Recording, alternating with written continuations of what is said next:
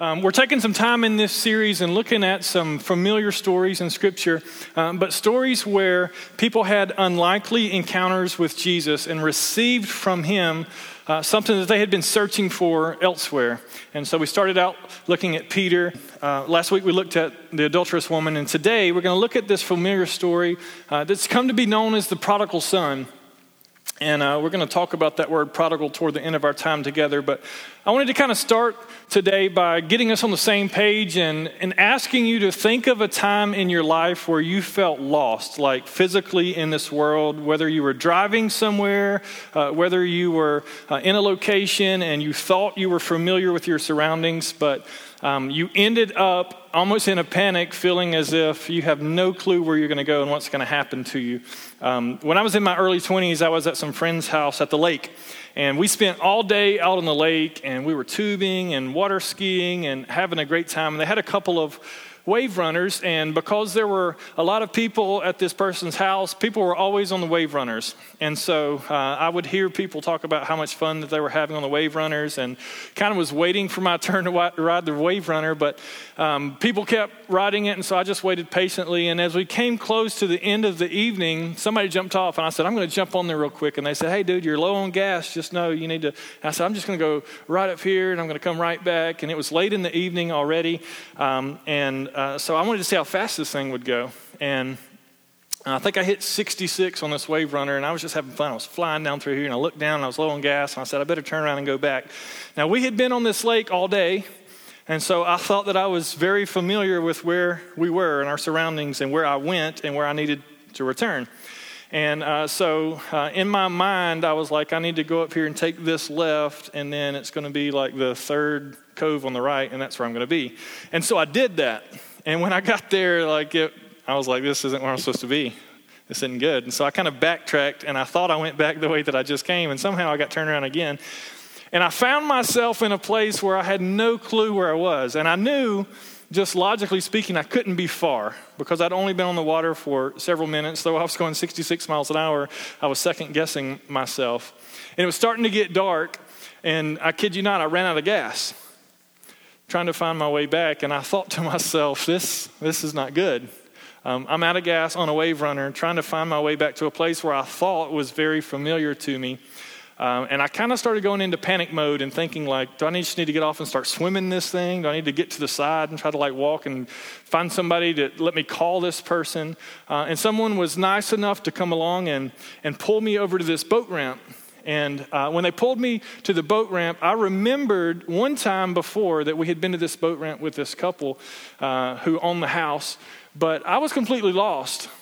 And in my mind, I began to panic as it was getting darker and darker, uh, that there's no way they would be able to find me if they were even looking for me. If they even knew that I was missing, there would be no way that they'd be able to find me because it was getting darker and darker. And so I'm trying to play in my mind like uh, they're asking me, Do you know their address? And I can give you a ride there. And I'm like, I have no clue like what their physical address is. And they didn't have a cell phone with them. And so um, they were getting ready to take me to find a phone so I could call these people, but I didn't have my phone, so I didn't know their number. And I was like, I, I don't know how this is going to work out.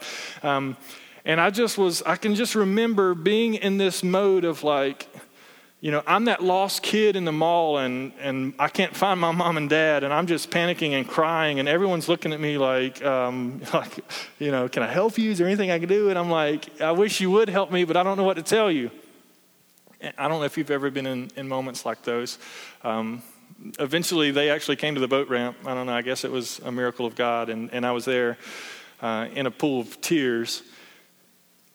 But I think in life, more than just directionally and more than just physical, geographically, it's easy for us to make some wrong turns. Even if we're in areas of life that feel familiar and feel comfortable, and we find ourselves in places that we don't want to be, and we don't find what we thought we would find in those locations. And we almost go into panic mode, and one bad decision leads to another bad decision, and the result of that bad decision forces another bad decision. And before we know it, we're over our head in bad decisions that have left us far from home, far from where we thought we needed to be, and far from, honestly, where we even set out to be, where we intended to go. But we're lost. We have no clue how to get back home, and, and we feel like the decisions that have gotten us to where we are in life have cost us the opportunity to enjoy life at home. And so maybe you can even relate for that in, in a personal way.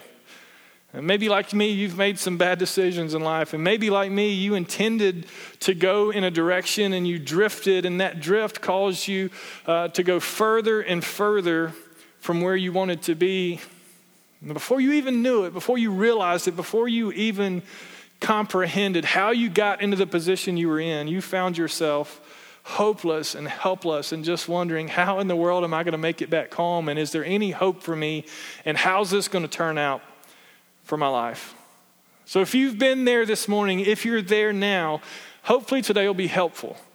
Because today we're looking at a story of a man who did that, a young man who he made a wrong turn. And he got himself into a place in life where he didn't find a lot of hope and he didn't find a lot of substance. And where he thought he was going led him to a place that he didn't feel like he could get back home. So if you have a Bible, I want you to go with me to Luke chapter number 15. Luke chapter 15, these are the words of Jesus. He's telling um, this parable. It's a, it's a story with uh, the intention of teaching a lesson. Uh, so, more than likely, this wasn't an actual um, occurrence in history. This was Jesus telling a parable, and it's bunched, it's categorized, it's told as the third of three of these parables.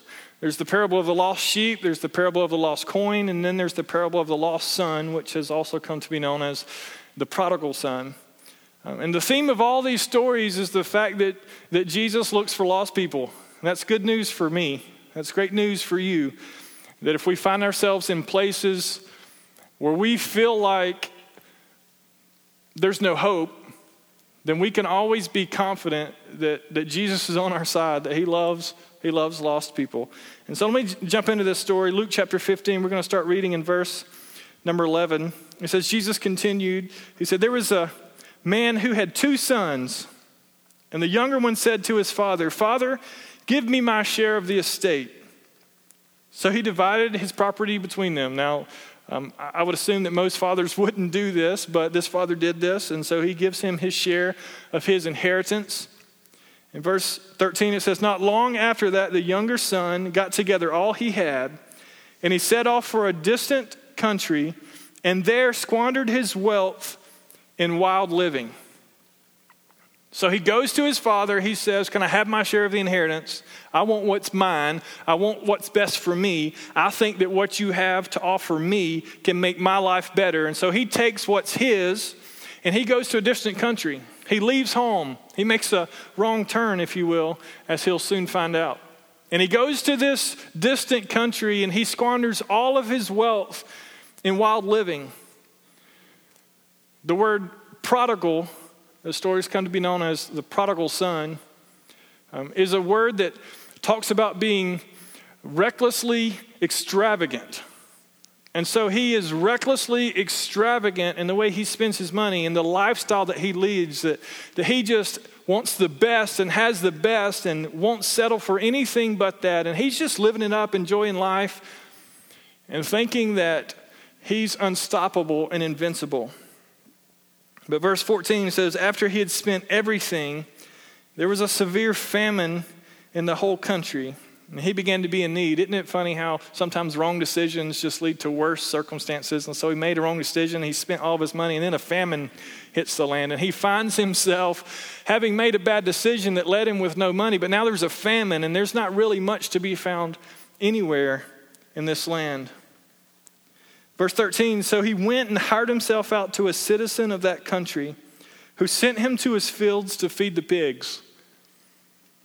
So this young man leaves home with all of his inheritance, everything that he believes is rightfully his, and he goes and squanders it on reckless living.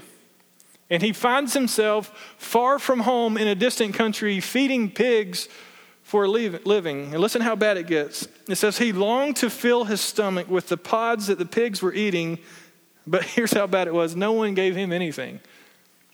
Like he's in a place in life where pigs are eating better than him. He's far from home. He had it all, and he lived a recklessly extravagant life. He was out there living it up, and he was the life of the party. And I'm sure all the friends that surrounded him are nowhere to be found now because his money's gone. He's tapped out. And he's working in a job feeding pigs that are better off than him.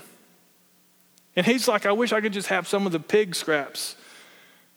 And the owners of the pigs wouldn't even give him any. You know you're, you know you're in a bad situation when a pig is eating better than you. When a pig's in a better position in life than you are, you know you're in a bad position. And so he's at his wits' end. He's hit rock bottom. Verse number 17, it says, When he came to his senses, I love that phrase. When he came to his senses, when he realized, I've made a wrong turn, I've, I've lost my way, I've gotten off track. I've made decisions that didn't turn out for my best and weren't in my best interest, though I thought they were. And he came to his senses and he realized, how could I have gotten myself into this position? Maybe you've experienced that feeling. Maybe you've been in seasons of life where you just wondered how you allowed this to happen. So it says, when he came to his senses, he said, How many of my father's hired men have food to spare? and here I am starving to death. I will set out and go back to my father and say to him, Father, I have sinned against heaven and against you, and I'm no longer worthy to be called your son, so make me like one of your hired men. So he got up and went to his father. Can you, can you imagine the conversation that's playing in his mind as he's heading back home? Like he's the one that went to his dad and demanded his share of the inheritance. He's the one that took his share of the inheritance and everything that he possessed, and he left home. He said, Thanks, Dad, but I'm going to go out and have a better life than you can offer me. And he goes to a different country and he blows it all. He's lost everything. He's going home with nothing that he left with. Half of his dad's, half of his share of the inheritance is gone, wasted, inexcusable. Nothing he could say could justify the way he spent the money and the way he lived his life and the decisions that he made. And so he's heading down a long road back home with the weight of that on his shoulders. And the realization that the place he was currently in in life was worse than his father's hired men, than his father's servants. And remember, he wasn't a servant for his dad, he was a son. He had part of the inheritance. And now he's longing just to go back home and say, Dad, I've screwed up. And listen, I know, I know how mad you are, and I know how terrible this looks, but would you please, could, if, if you have any sympathy in your heart, can I just, would you hire me back? Like, I'll be one of the hired servants. It's, it's so much better than where I am right now. Have you ever had that conversation? You ever had to swallow your pride and hold a little humility close to your heart and walk in a direction that you knew was going to be difficult? Have a conversation that you didn't know how it was going to go? And try to try to share your heart and admit your guilt in hopes that it would go well. And let's just all be honest if this happened today, if this were your family, if this were my family, chances are it doesn't go smoothly. That it's not all cozy and comfy and it's like, oh, we've missed you and it's okay. It was just money. You know, it's not a big deal. Come on back in. We still got your room here. You know, there are families that are that are not on speaking terms over much less than this. Okay, we can just agree to that. Somebody forgot to send a card for your birthday and, and now you don't talk anymore. Okay? You got a present that, that you weren't supposed to get and and you did something to make someone else look bad and you're not talking now and you forgot something that you were supposed to do, you didn't take half of your possessions and squander them and blow them and get rid of them. I remember my senior year of college, my parents were remodeling their home. And at the time, I had a full size truck. and uh, my dad had bought a 1990 Corvette, and my dad loved his Corvette. I had only driven his Corvette a few times with him in the car, but he loved his Corvette. He was protective of his Corvette. It seems like he washed his car more than he washed himself. He loved it, loved it. It was a beautiful car. But my dad was remodeling and he needed a truck, and so he came to me and he said, Son, I want to make a deal with you. I said, What's that, Dad? And he said, he said, You want to drive my Corvette for the week? I was like, Yeah, right. You're not going to let me drive your Corvette. What are you talking about? He said, Well, I got to have a truck. I got to have a truck. Your grandfather's busy this week. I need a truck. You think we could switch for the week? And I was like, Yeah, I'll do that. We'll make it two weeks if you want. That's cool. And so we did. We, we swapped. And for the week at college, I had a Corvette. And uh, it was fun to drive. It's more fun to drive than my truck. And as I was leaving to go back to college after dad and I made the exchange, my dad had a final piece of advice for me. He said, Son, this car is not a toy. Please take care of my car. I was like, Okay, Dad.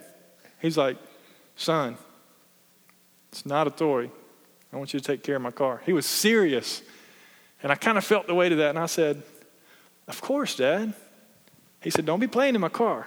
I said, I'm not going to play in your car. It's fine, it's fine. So I went back to college and I'm driving uh, on some, some backcountry roads with some curves. And um, it, this is fun to drive. This handles well. This accelerates much better than the Dodge Ram. And uh, it went faster. And uh, I, as a 22 year old, enjoyed driving a Corvette for a week. And I had roommates, I had friends that lived on campus who saw me driving a Corvette, who wanted to come see the Corvette, and who asked for rides in the Corvette. And I was gracious to these friends because I knew that they needed that experience. And so, back behind where we lived, there were uh, this sets of roads that kind of went back and forth and up and down hills, and it was just perfect for demonstrating the excellence of a 1990 Corvette. And uh, so I would, I would, I would take them and I would, I would show them a ride. And seriously, I had friends that were like, a few of them cuss, but with sweaty hands were like, dude, that was awesome, let me out. Like that's how I drove his car. And of course, I would have never told him that. But the last friend that rode with me, his name was John. He's, man, I've, I've heard you've been giving rides. I want to get a ride. I want to get a ride. I was like, come on, I'll give you a ride. And the week was almost over, and so I said, I got to make this one good. You know, I, I got to I gotta make them sweat this. And uh, so we went down these roads, and uh, unfortunately, at the bottom of one of the turns, uh, there was some gravel that hadn't been there all week. And when I hit that gravel, the car literally just started spinning on me. And uh, we, we slid up into a tree line. And luckily, we didn't hit any big trees, but uh, all down this tree line were uh, just whole bushes and undergrowth that we slid up under, and the car goes dead. It stalls and goes dead. And we both look at each other, and he goes, Oh, dude, what did you just do? And I was like, Dude, I don't know. This is not good. And so he's like, well, What do we do? And I was like, I just want to see if it'll crank. I hope I haven't broken this thing. And so I cranked it, and it, and it cranked, and I was thankful for that. And so I pulled up out of the little ditch we were in, and I got out just to see what the damage was. And all down the side of his car was scratched. And uh, I just knew that my dad was going to kill me. Like, my dad has been the best dad ever, and he loved me unconditionally, but this was his Corvette, and I just knew that it was going to be different. Um, and so, luck- luckily, I'm a smart guy, and I went and got it buffed out before I even called him. And uh, I had a friend that made it look great for me at his body shop. Uh, but there was still there was a there was a crack over the back fender, and I knew that it was going to be a big deal. And so um, I called him before I arrived to tell him the news, because I figure if I'm telling him on the phone, he can't hit me. So I'm going to tell him on the phone, and then I'll show up, and maybe he's he's cooled down by then. And so he says, ultimately, son, are you okay? And I said, yeah, I'm I'm fine, Dad. I'm not hurt. And he said, okay, I'll see you when you get here. And he hangs up. I was like, oh, is not good It's not good. He won't even talk to me. And long story short, my dad, being the most gracious person that he is, swapped cars back with me in an instant and said, It's okay, son, it's just a car. Um, and I think that he probably punched holes in the walls after I left. He's, he's told me in the last couple of years that that hurt him more than a lot of things I've ever done in life. But I can't imagine if I had taken half of my inheritance, like half of the possessions that belonged to my brother and I, and I had just blown them with no excuses, with just reckless living, just trying to live it up extravagantly, and then going back to my dad, not to say, hey, you got a crack in your Corvette, but to say, it's all gone. There's nothing left. And um, I don't know, will you hire me on in the family business? Would you I just need a roof over my head? I'm, I'm, I'm stealing food from pigs. Is there anything you can do for me? And just playing over and over in his mind is this conversation of what's going to happen. Verse number 20 So he got up and he went to his father. But while he was still a long way off, his father saw him and was filled with compassion for him and ran to his son and threw his arms around his son and kissed him. You can imagine, this isn't going as he expected. He doesn't know what to think. And so, listen, he, he's got his little speech that he wants to give his dad. No, hold on, Dad, I, I got something to tell you. The son said to him, Father, I've sinned against heaven and against you. I'm no longer worthy to be called your son. And listen, the, the father just brushes it off. But the father said to the servants, Quick, Bring the best robe and put it on, and put a ring on his finger and sandals on his feet. Bring the pat, fattened calf and kill it. Let's have a feast and let's celebrate. For this son of mine was dead and is alive again. He was lost and is found. And so they began to celebrate. Can you imagine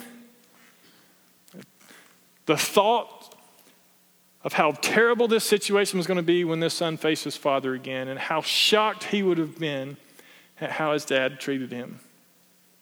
Here's the truth for all of us you may have a favorite team.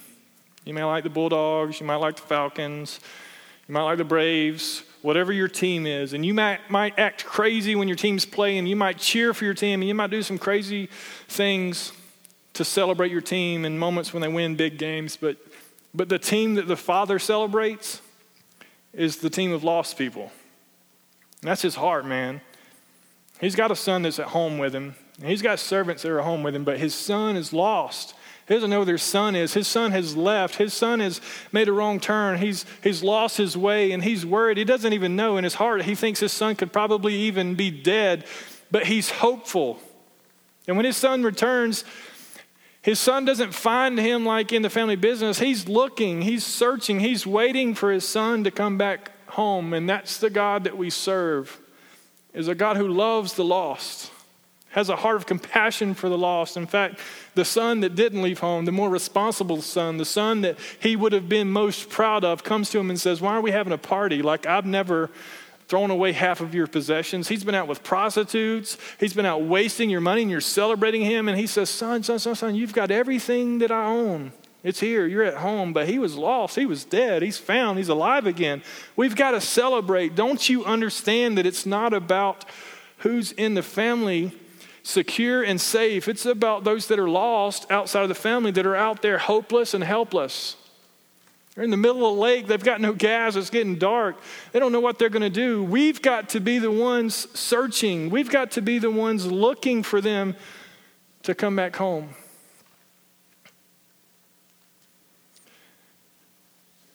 The road back home, the road to your Father, it's paved with grace and it's paved with humility. And there's nothing on that road that's paved with humiliation, but it's humility. And all you've got to do to find your way back to your Father, to find your way back home, is to humble yourself and receive God's grace. Receive God's grace. It's that simple. And I know that there may be some of you here who may, on the inside, on the deepest parts of your heart, feel like you've made some wrong turns. And if we're being honest, we've all made wrong turns, and we've all drifted from home, and we've all fell into the trap of thinking that outside of home is a better life.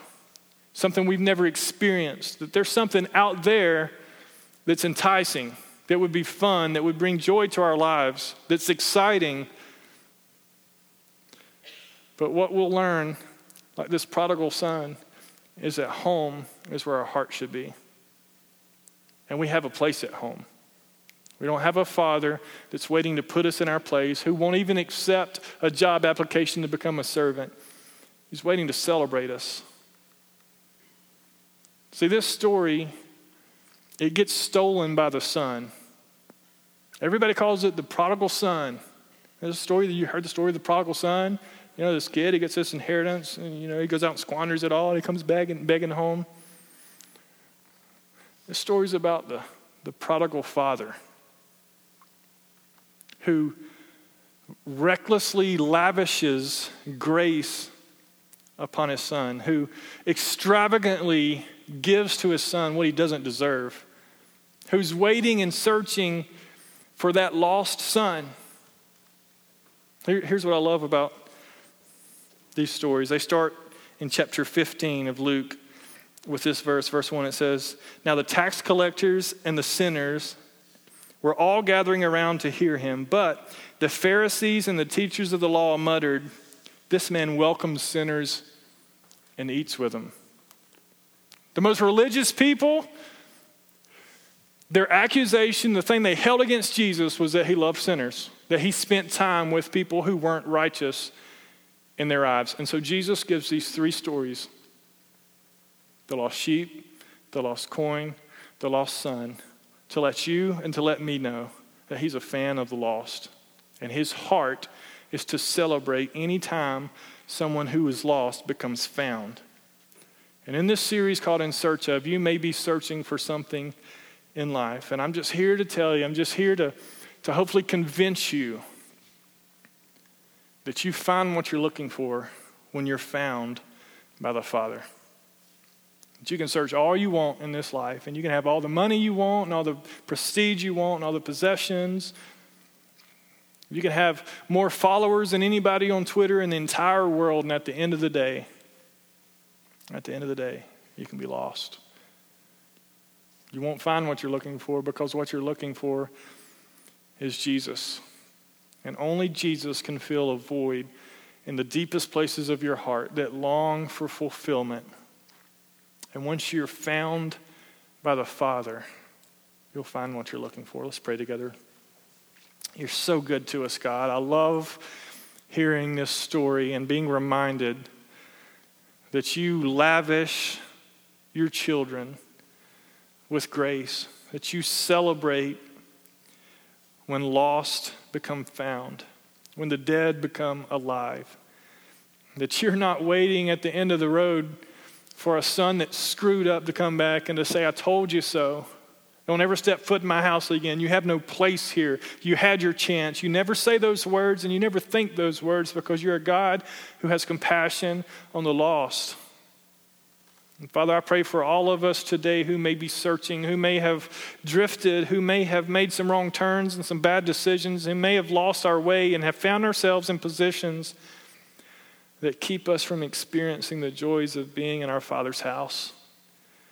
And my prayer today, Lord, is that you would welcome us with open arms and we would enjoy a celebration of grace as we leave this place today. I give you thanks for all that you do in our lives.